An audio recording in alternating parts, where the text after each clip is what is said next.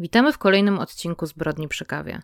Dziś wyruszymy do kraju, w którym jeszcze nas nie było, a mianowicie na Bahamy. Zanim jednak zaczniemy, to pragnę poinformować, że w tym odcinku będę Wam opowiadać historię, w której jest mowa o niezwykłej krzywdzie dzieci. Jeśli więc ten temat jest dla Was trudny, może nie jest to odcinek dla Was. Ewentualnie słuchajcie uważnie i gdy będę opisywała zbrodnię, przerzućcie kilka minut do przodu. Historię tą zaczniemy od kilku słów o tym młodym państwie. Kraj ten znajduje się niedaleko Kuby, rozciągając się pomiędzy Florydą a Haiti. Tworzy go około 700 wysp, z czego jedynie 26 jest zamieszkanych. Rdzennymi mieszkańcami byli Arawakowie, którzy po odkryciu wysp przez Hiszpan zostali przesiedleni na obecne terytorium Haiti i Dominikany, gdzie niestety w dużej mierze stracili życie. W XVII wieku wyspy zaczęły być kolonizowane przez angielskich purytanów, przez co stały się źródłem sporów pomiędzy Anglią i Hiszpanią. Jednak ostatecznie znalazły się pod angielskim panowaniem, co ma swoje odzwierciedlenie w języku urzędowym oraz wyznaniu religijnym. Najliczniejszą grupę wyznaniową stanowią protestanci. W 1964 roku wyspy otrzymały od Brytyjczyków autonomię, a w 1972 roku niepodległość, choć nadal stanowią część wspólnoty narodów, jak bardzo wiele byłych kolonii angielskich. Ze względu na położenie od zawsze stanowiły ważny punkt handlowy, w tym przede wszystkim przemytniczy. Na początku masowo przewożono tam czarnoskórych niewolników, co też spowodowało, że aktualnie ludność czarnoskóra stanowi procentowo największy udział obywateli, w tym mniejszość Haitańczyków i Jamajczyków. Podczas prohibicji przemycano alkohol przez Bahamy. Obecnie wyspy stanowią częsty punkt przeładunkowy w handlu narkotykami. Nic dziwnego, skoro główną gałęzią gospodarki tego kraju jest turystyka. Przeszło 65% mieszkańców utrzymuje się właśnie z tego. Wiąże się to z dużym ruchem ludzi, co oczywiście ułatwia nielegalny handel. Dostrzec także można silnie kreowany wizerunek jako taki kawałek nieba na ziemi, gdzie można zapomnieć o zmartwieniach i obawach. I trochę tak jest. Kraj ten cieszy się stosunkowo niską przestępczością, przepięknymi okolicznościami przyrody i bardzo przyjemną temperaturą. No i oczywiście pogoda jest przez cały rok. Nie znaczy to jednak, że w tym raju zbrodni nie ma. A te, o których opowiem Wam dziś, zdecydowanie na zawsze położyły się cieniem na tych rajskich wyspach. 9 maja 2003 roku dwunastoletni Jake Grant powiedział siostrze, że wychodzi z domu ale niedługo wróci. Pomimo upływu czasu, chłopiec jednak się nie pojawiał. Zaniepokojona rodzina zaczęła szukać go, po czym poinformowała policję o jego zaginięciu. Zaledwie 7 dni później, 16 maja, 11-letni Mackinson Colas został przez mamę wysłany po drobne sprawunki. Nie wrócił jednak do domu. Wkrótce jego zaginięcie zgłoszono na policję. 27 maja 13-letni D'Angelo Mackenzie nie wrócił ze szkoły. Ostatnio widziała go babcia rano. 29 lipca na policję zgłosiła się matka 11-letniego juniora Reme, który nie wrócił do domu. 28 września do domu nie wrócił 14-letni Desmond Roll, który ostatnio widziany był, gdy wychodził z miejscowego marketu Win Dixie, gdzie jak wielu młodych chłopców dorabiał sobie pakując zakupy do siatek.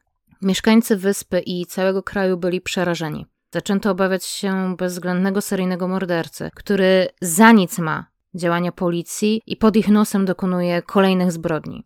Rodziny modliły się o cud. Pomimo małego prawdopodobieństwa, że chłopcy mogli gdzieś razem uciec, chwytali się nawet tego źdźbła nadziei. Coś było ewidentnie nie tak. W tak spokojnym miejscu nagle znika piątka młodych chłopców i to w biały dzień. Naciski na policję były niewyobrażalne. Zatrzymano 25 osób, przesłuchano dziesiątki innych ale niczego nie udało się ustalić. Prócz faktu, że wszyscy chłopcy pracowali w Winn-Dixie, pakując zakupy do siatek. Ale jak wspomniałam wcześniej, dla okolicznych dzieci był to łatwy sposób zarobienia kilku drobnych z napiwków od klientów, które wydawali w pobliskim salonie gier. Nie stanowiło więc to tak naprawdę żadnej istotnej poszlaki. Sprawa zaczęła także zyskiwać rozgłos za granicami kraju. Pomoc zaoferowały jednostki z psami tropiącymi z Florydy. Poproszono także o asystę Scotland Yard oraz FBI. Jednocześnie w obawie o gospodarkę kraju politycy zapewniali turystów, że pobyt na Bahamach jest bezpieczny. I może się to wydawać trochę cyniczne, ale przypomnę, że aż 65% mieszkańców tego kraju utrzymuje się właśnie z turystyki. Więc wstrzymanie napływu środków z tej gałęzi gospodarki mogłoby realnie zagrozić bezpieczeństwu ekonomicznemu tysięcy obywateli. Sami mieszkańcy także starali się złapać zbrodniarza, aby powstrzymać te straszne tragedie. 12 października śledczy nadal nie wiedzieli, co wydarzyło się z chłopcami. Pomimo zbadania wielu poszlak, wszystkie prowadziły ślepe uliczki. Ludzie po prostu się bali. Zaczęto podejrzewać nawet działanie jakichś okultystycznych sekt. Pojawiała się też złość. Minęło pięć miesięcy od zaginięcia pierwszego chłopca, a policja nie zrobiła niczego, co ograniczyłoby zaginięcia dzieci. Władze bały się aktów wandalizmu czy protestów, na opanowanie których nie było aktualnie sił, gdyż wszyscy zaangażowani byli w sprawę zaginieć. Faktem jest, że dla policji Bahamów było to nie lada wyzwanie. Jak wspomniałam, nie ma tam zbyt dużej przestępczości, dlatego dla nich ta sprawa była naprawdę trudnym orzechem do zgryzienia. I jednak pomimo tego, że dostali pomoc od takich profesjonalistów jak Scotland Yard i FBI, też nie udało się ustalić żadnych poszlak, które mogłyby wyjaśnić, co wydarzyło się z piątką chłopców. Niedzielę 26 października 2003 roku całe to tragiczne szaleństwo zakończyło się wraz z pojawieniem się na posterunku policji 35-letniego mężczyzny Cordella Farrington. Jego zeznania i działania śledczych pozwoliły odseparować jedną ze spraw, mianowicie zaginięcie pierwszego chłopca, 12-letniego Jake'a Grant. Udało się ustalić, że niestety chłopiec stracił życie, ale nie przez działanie mordercy, a przez nieszczęśliwy splot zdarzeń. Kiedy 9 maja wyszedł z domu, spotkał się z piątką swoich znajomych i postanowili razem popływać w basenie. Niestety, kiedy Jake nurkował na dno basenu, jego ręka zaplątała się w coś i utknął. Pozostali chłopcy starali się mu pomóc, ale woda dostała mu się do nosa. Kiedy go wyciągnęli na powierzchnię, był nieprzytomny. Myśleli, że nie żyje i że wpadną w kłopoty. Dlatego zaciągnęli go w pobliskie zarośla i zostawili go. Nie wiedzieli, że Jake nadal żył. Jednak bez udzielenia mu pomocy wkrótce zmarł. Chłopcy trzymali buzię na kłódkę przez pięć miesięcy. Zostali zatrzymani i aresztowani. Wkrótce zostali skazani za zabójstwo. Niestety nie znalazłam w źródłach, jaki był wymiar ich kar, jednak z tego, co czytałam w artykułach, to dla rodzin wszystkich chłopców był to duży szok. I tak naprawdę przez ich głupie zachowanie i strach przed tym, że dostaną burę w domu, nie udało się uratować życia Jake'a. Wróćmy jednak do Cordela. Niewiele wiemy o jego dzieciństwie czy młodości. Sam zeznawał, że poddawany był okrutnej przemocy psychicznej, fizycznej i seksualnej od swoich najmłodszych lat. Przez to szybko trafił szpony nałogów, z którymi borykał się przez większość życia. Cały czas się przemieszczał i mieszkał w różnych częściach kraju. W 2000 roku, będąc na odwyku, spotkał młodszego od siebie o kilkanaście lat Jamala Robbins. Razem przechodzili przez trudy odwyku, wkrótce zostali kochankami. Choć wtedy był to bardziej układ biznesowy. Na początku 2002 roku Farrington zamieszkał na Wielkiej Bahamie i tuż po osiedleniu się tam spotkał na stacji benzynowej Oterio Floyda, z którym nawiązał romans. Po krótkim okresie znajomości zamieszkali jako współlokatorzy i choć związek nie przetrwał próby czasu, to wciąż dzielili mieszkanie. Do maja dzielili nawet pokój, dopóki pozostali współlokatorzy zajmujący drugą sypialnię się nie wyprowadzili. Jednak już od lutego 2002 roku w życiu Cordela był inny mężczyzna. Mianowicie na nowo pojawił się w nim Jamal. Gdy Cordel miał już swoją sypialnię, Jamal właściwie zaczął dzielić z nim pokój. Wkrótce kochankowie zaczęli się kłócić, a powodem były narkotyki. Choć Cordel wygrał z nałogiem, znalazł pracę, uczęszczał do kościoła, a także spełniał się jako malarz, to Jamal niestety nadal tkwił w szponach uzależnienia. Cordel starał się mu pomóc, ale kochanek kradł od niego pieniądze na kolejne działki, a gdy mu się to nie udawało, sprzedawał się za pieniądze. I tak, 17 lipca 2002 roku Oterio po powrocie wieczorem z pracy usłyszał kłótnię. Cordell ostrzegał Jamala, że jeśli będzie zarabiać na ulicy, to złapie AIDS i obydwoje się zarażą i umrą. Oterio wspomina, że gdy mijał się z Cordelem na korytarzu po tej kłótni, ten rzucił żartobliwie, że kiedyś zabije chyba tego dzieciaka. I prawdopodobnie Oterio, jak większość z nas w takiej sytuacji, przypuszczał, że to był po prostu żart. Około 6.30 rano obudził go hałas z sypialni kochanki. Po kilku minutach w jego drzwiach stanął go rozgorączkowany Cordell, który krzyczał: Tery, Tery, Tery, zabiłem go! Na początku Oterio, wyrwany ze snu, nie wierzył w to, co słyszy. Sądził, że to kolejna kłótnia i był tak naprawdę zły, że go w to wciągają i budzą go. Poszedł jednak za kordelem i wtedy to zobaczył. Na podłodze, twarzą do ziemi leżał Jamal. Wokół było mnóstwo krwi.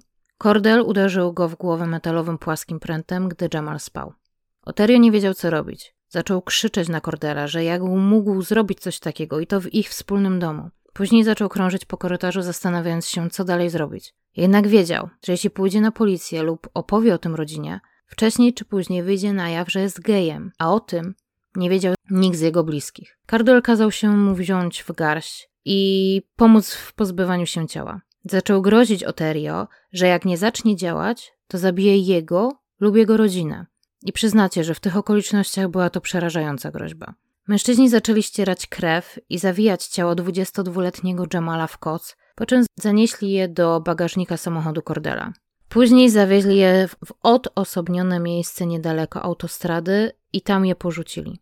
Otery opowiadając w sądzie o tych zdarzeniach kilka lat później, szlochał i widać było jego cierpienie. Niestety, gorzkim smakiem na moim języku kładzie się fakt, że gdyby Oterio nie bał się przyznać, że jest osobą homoseksualną, nie bał się, że rodzina dowie się, że był w relacji z innym mężczyzną, to nie doszłoby do wielu tragedii, a i sam Oterio nie spędziłby lat w lęku z wyrzutami sumienia, bo rozmiar i moc emocji, które pokazał w sądzie, jest dowodem na to, jak ta fatalna noc odcisnęła na nim swoje piętno. Zaginięcie Jamala zostało zgłoszone na policję około końca lipca lub sierpnia przez jego rodzinę, która nie miała z nim kontaktu. Nie znaleziono jednak jego ciała, a to dlatego, że po tym, jak minęło kilka miesięcy i o sprawie troszeczkę ucichło, Kordel wrócił na miejsce porzucenia zwłok chłopaka i pozbierał kości do kartonu, który następnie schował w swojej pracowni, w domu, który dzielił ze swoją nową dziewczyną i jej dwójką dzieci.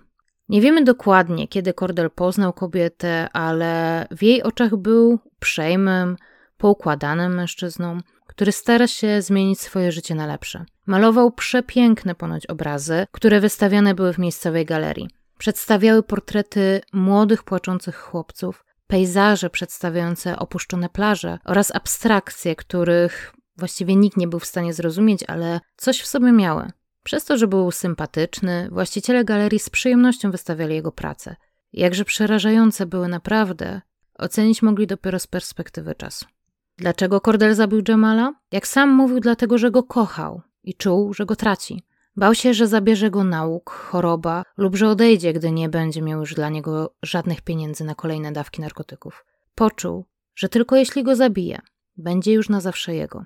Gdy zabrał jego kości do swojego domu, by mieć go znów blisko siebie, poczuł, że Jamal faktycznie wciąż przy nim jest. Cordell podkreśla, że nikt nie znał Jamala tak jak on, nawet jego rodzina. Kobieta, z którą się związał, oczywiście nie wiedziała o tym, że jej partner, ojciec jej nienarodzonego jeszcze wtedy dziecka, jest gejem, mordercą, a w swojej pracowni, do której nie pozwalał nikomu wchodzić, trzyma karton z kośmi byłego kochanka.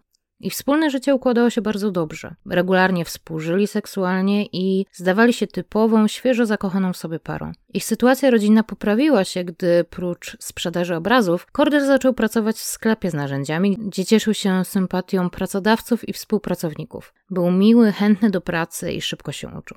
Podczas zeznań w sądzie przyznał jednak, że po tym jak zabił Jamala, wiedział, że z pewnością popełni kolejne morderstwo. Była to tylko kwestia czasu. Ten czas nadszedł niespełna rok później, dokładnie 16 maja 2003 roku. Cordell jadąc samochodem zobaczył 11-letniego Mackinsona Colas, którego mama wysłała po sprawunki do sklepu. Cordell zagadał chłopca i zaoferował mu podwózkę. Chłopiec wsiadł do samochodu mężczyzny.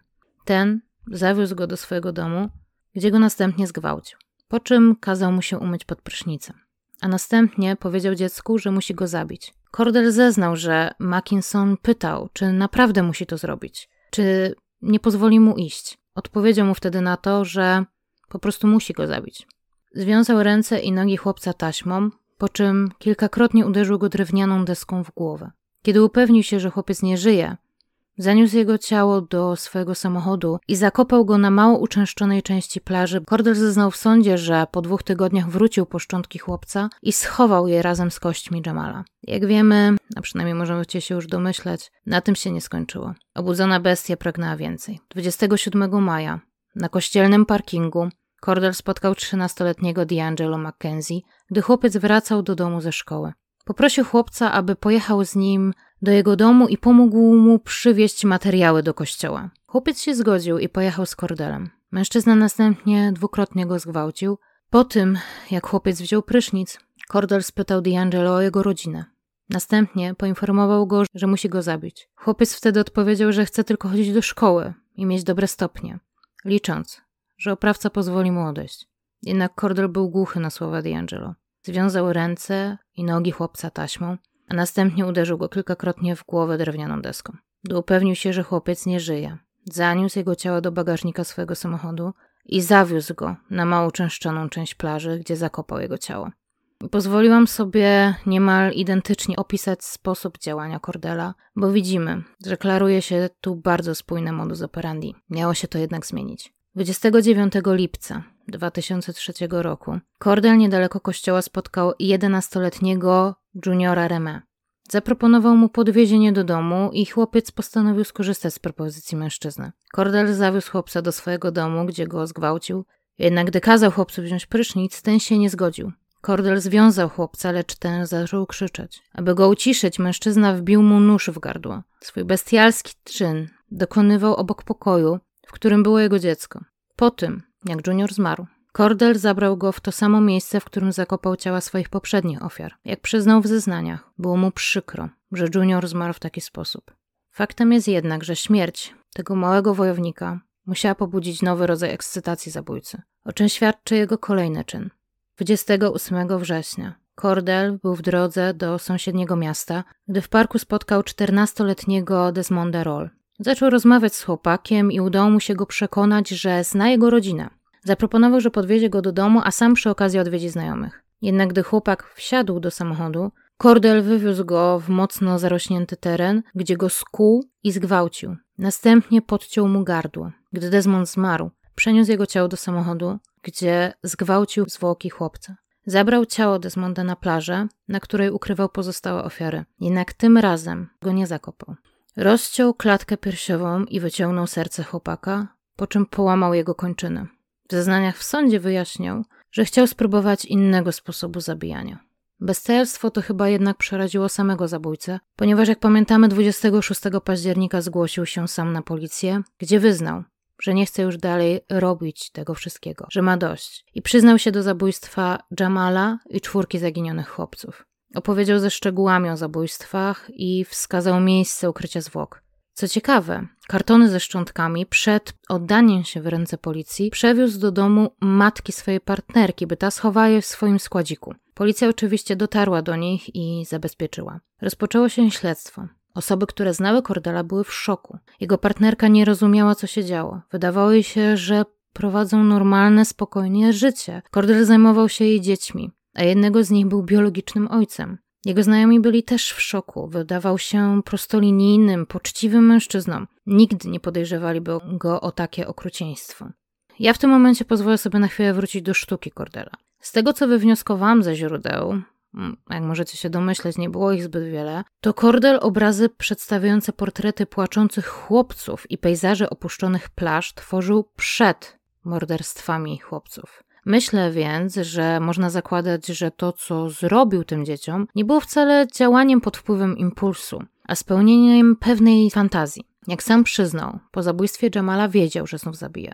Jednak dość specyficznym wydaje się fakt, że po zabójstwie dorosłego kochanka, co prawda młodszego od siebie, ale no jednak dorosłego mężczyzny, przerzucił swoje chore fantazje na dzieci. Jest jedna taka teoria przemocy seksualnej wobec dzieci mówiąca o tym, że osoby, które się dopuszczają takich czynów, nie zawsze są pedofilami. Część z nich po prostu jest na tyle zdeprawowana, że potrzebują mocniejszych doznań, aby wywołać ekstremalny poziom podniecenia. Dlatego właśnie przenoszą się na dzieci. Może w przypadku Cordela też tak było, zwłaszcza, że w toku śledztwa ustalono, że dopuszczał się też on obcowania ze zwierzętami. Zauważmy, że ostatni czyn był przepełniony niezwykłym bestialstwem, czyli okrucieństwo Cordela eskalowało. I właśnie ten ostatni czyn wydaje się, że wywołał największe podniecenie Cordela, bo doprowadziło go do tego, że oddał się nekrofilii, czego wcześniej nigdy nie robił. Faktycznie więc strach pomyśleć, dokąd mogło to zaprowadzić, gdyby nie oddał się w ręce policji. Zwłaszcza, że organy ścigania nie były nawet blisko rozwiązania tej sprawy i złapania mordercy. Mi się wydaje, że dzięki temu, że to pierwsze morderstwo, kochanka, które było pod wpływem emocji nieplanowane, wyzwoliło właśnie w nim tą bestię, która później zaczęła spełniać swoje te skryte fantazje, które gdzieś tam w nim cały czas było, których może do końca nie zdawał sobie sprawy. No i ten fakt, że ta zbrodnia pierwsza, którą, której się dopuścił, nie została odkryta, to też dało mu taki wiatr w skrzydła. Zaczął atakować, zaczął sprawdzać, na ile mu się uda, a że udawało mu się ukryć kolejne morderstwo i kolejne, i kolejne. To go jeszcze bardziej motywowało do tego, żeby może wciąż działać i, i, spełniać te swoje dziwne fantazje, te mroczne fantazje, ale z drugiej strony chyba dobrze, że odezwała w nim się ta druga strona. Ten głos rozsądku, czy może wpływ tego, że no halo, masz rodzinę, masz dziecko, za które jesteś odpowiedzialny. Być może to był ten zdrowy głos rozsądku, bo rzeczywiście gdyby nie to, że w końcu udał się sam na policję, no to nie wiadomo ile tych ofiar by jeszcze przed nim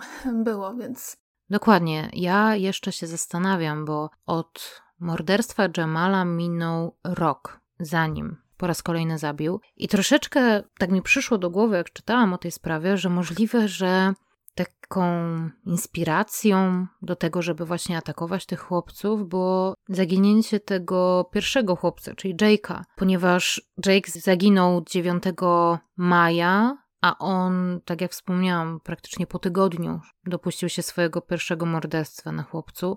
I faktycznie, biorąc pod uwagę, że po tym pierwszym morderstwie, właściwie w ciągu niecałych dwóch tygodni popełnił kolejne, później co dwa miesiące właściwie była kolejna ofiara, gdzie każdy z tych czynów był coraz bardziej okrutny, to ta eskalacja w jego przypadku była strasznie szybka. Tak jakby jak już puściła ta tama, to toczyła się z niezwykłą siłą destrukcji. I ja przyznam szczerze, że ta sprawa właśnie dlatego mnie przeraża, że te morderstwa popełniał w domu, który dzielił ze swoją partnerką, dwójką jej dzieci, a później także z, z, ich wspólnym noworodkiem. Także jednego z chłopców juniora zabił, jak pamiętamy, nie dość, że w swoim domu, to jeszcze zaraz obok pokoju, w którym dokonywał tego mordu, było inne dziecko. To jest nieprawdopodobne, jak mocno był zdeprawowany. Też te tortury psychiczne, którym poddawał dzieci przed tym, jak je zabił. Jak z nimi rozmawiał, dawał im jakąś taką nadzieję, że może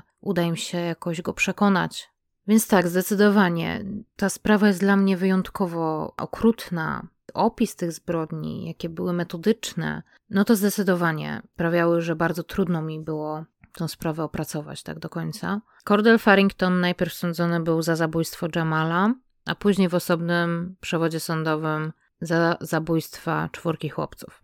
W 2006 roku został skazany na karę śmierci, bo jak argumentował sędzia, poziom jego zdeprawowania był tak wysoki, że nie widział możliwości, aby kiedykolwiek mógł on wrócić na łamy społeczeństwa.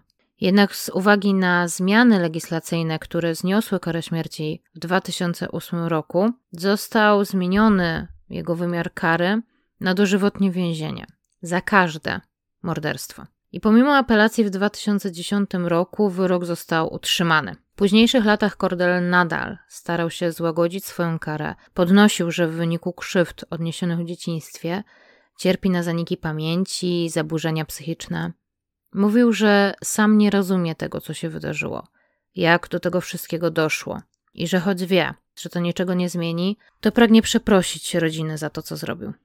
Jak wiecie, zawsze staram się zrozumieć, dlaczego sprawca dopuścił się takiej, a nie innej zbrodni. I oczywiście, można tu długo gdybać, podążać za poszlakami, sygnałami, ale tak naprawdę niewiele wiemy, co za tym idzie. Chyba nie jesteśmy w stanie w pełni zrozumieć, jakie mechanizmy tutaj zaszły. Faktem jest, że jeśli prawdą jest, że Cordell był tak mocno krzywdzony w dzieciństwie, jak deklaruje, co oczywiście nie usprawiedliwia tego, co zrobił. Jednak po raz kolejny pokazuje, że krzywdzone dziecko z większym prawdopodobieństwem stanie się dorosłym, w którego duszy będzie kryć się mrok. A gdy ten mrok się wyleje, to wtedy niewinni postronni zapłacą cenę tego, że w ogóle powstał. No i chyba w taki sposób zakończę dzisiejszą historię tragicznego końca życia Jamala, Mackinsona, Juniora, D'Angelo i Desmonta. Przyznam, że dla mnie ta sprawa była niezwykle ciężka, ale uważam, że warto rozmawiać o tym, jak tragicznie może się skończyć.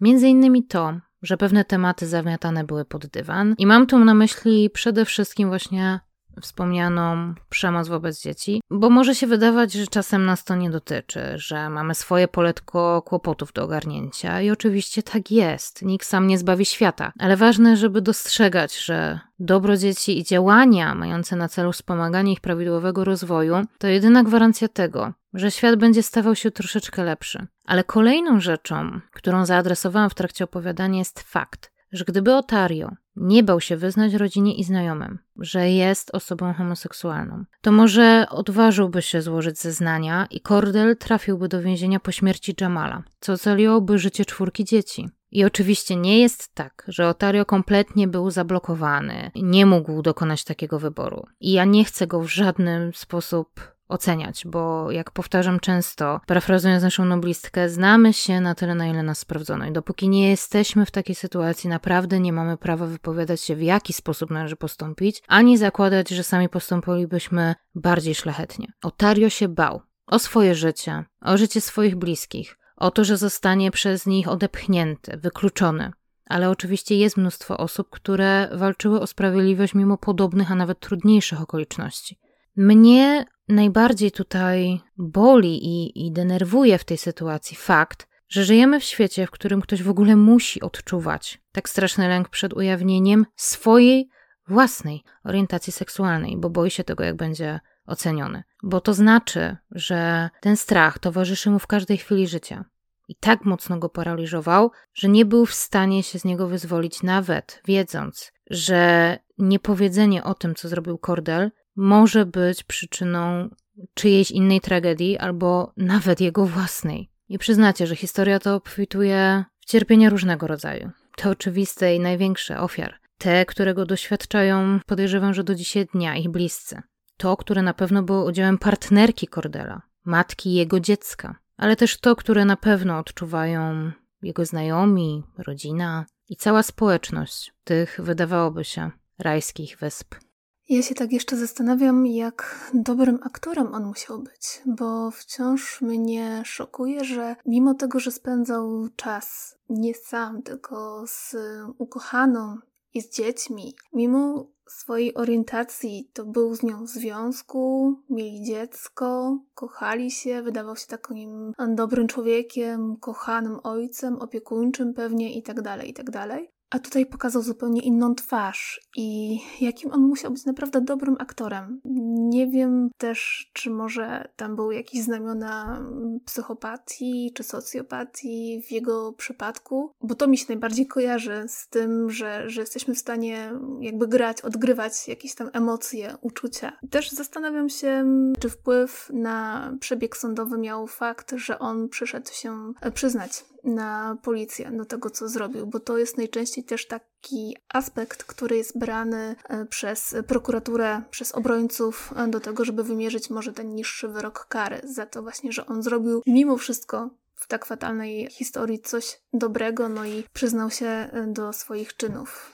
Niestety nie znalazłam jego ewaluacji psychologicznej czy psychiatrycznej. Znalazłam tylko wzmiankę, że nie uznano że ma jakiekolwiek zaburzenia psychiczne, które mogłyby usprawiedliwiać jego czyn, czyli nie było tu mowy o jakiejś psychozie, chwilowych niepoczytalnościach. Nie znalazłam też tutaj żadnych danych na temat tego, czy została stwierdzona u niego psychopatia i powiem szczerze, że tak do końca nie sądzę, żeby tutaj była mowa o tym, że był psychopatą. Możliwe, że był socjopatą, no bo jeżeli faktycznie był w swoim dzieciństwie tak okrutnie doświadczony, no to jest to duża przesłanka do tego, żeby faktycznie rozwinęła się ta osobowość socjopatyczna. Możliwe, że tak faktycznie było, bo wydaje mi się, że tutaj psychopatię wyklucza to, że zdaje się, że faktycznie był zdolny do jakichś wyższych uczuć, do tworzenia związków jakiegoś rodzaju.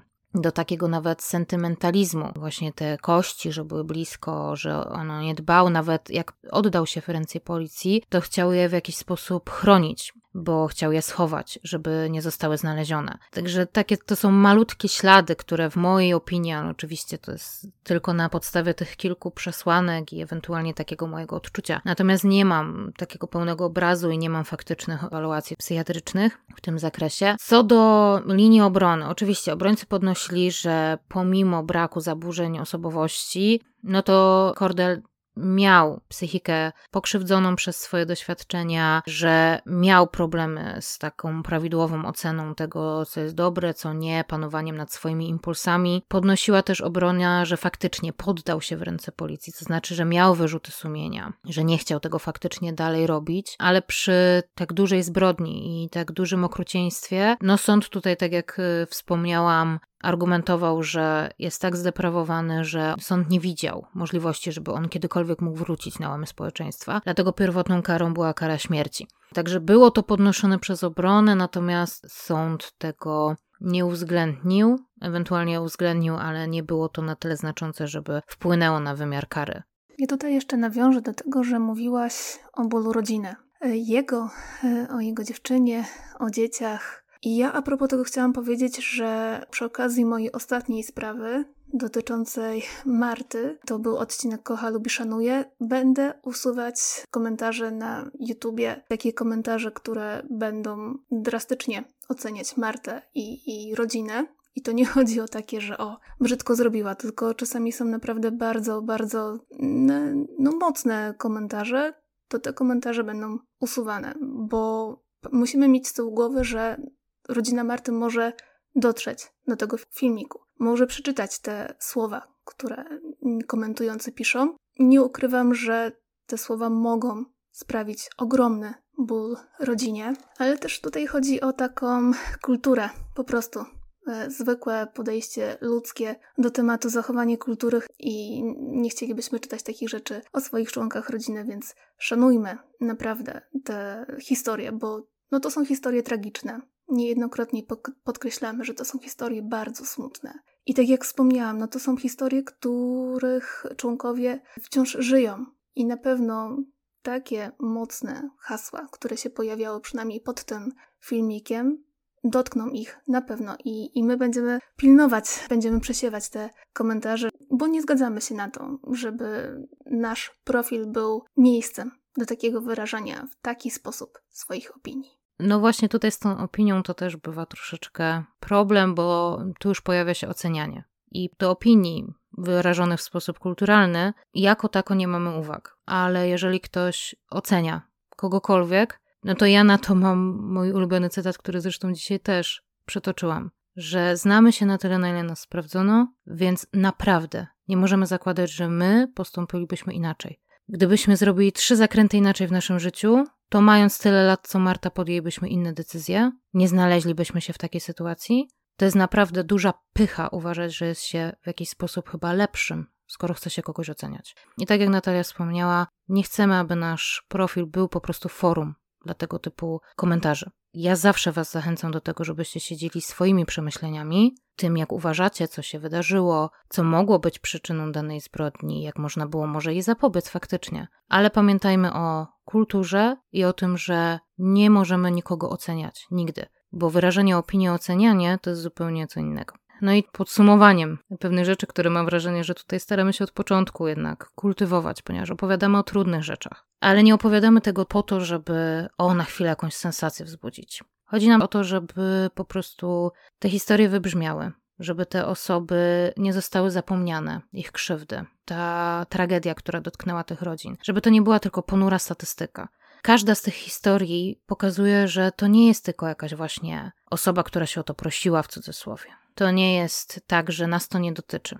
To są osoby takie jak my. I dzięki ich historii możliwe, że my sami albo nasi bliscy będą w stanie może wycofać się chwilkę wcześniej, pomyśleć, że może coś tu jest nie tak, że może coś nam zagraża. I to jest właśnie wartościowe w tych historiach. I to jest takie, wydaje mi się, też uczczenie pamięci tych osób, że nie tylko po to, żeby, nie wiem, miło spędzić popołudnie przy podcaście, ale także, żebyśmy chwilę poświęcili uwagi ich cierpieniu i może w jakiś sposób czegoś się nauczyli, żeby nie było kolejnej takiej ofiary. Po prostu, najzwyczajniej w świecie. Także mam nadzieję, że dzisiejszy odcinek też dał Wam trochę do myślenia, że zainteresował Was w jakiś tam sposób i że usłyszymy się w kolejnym odcinku.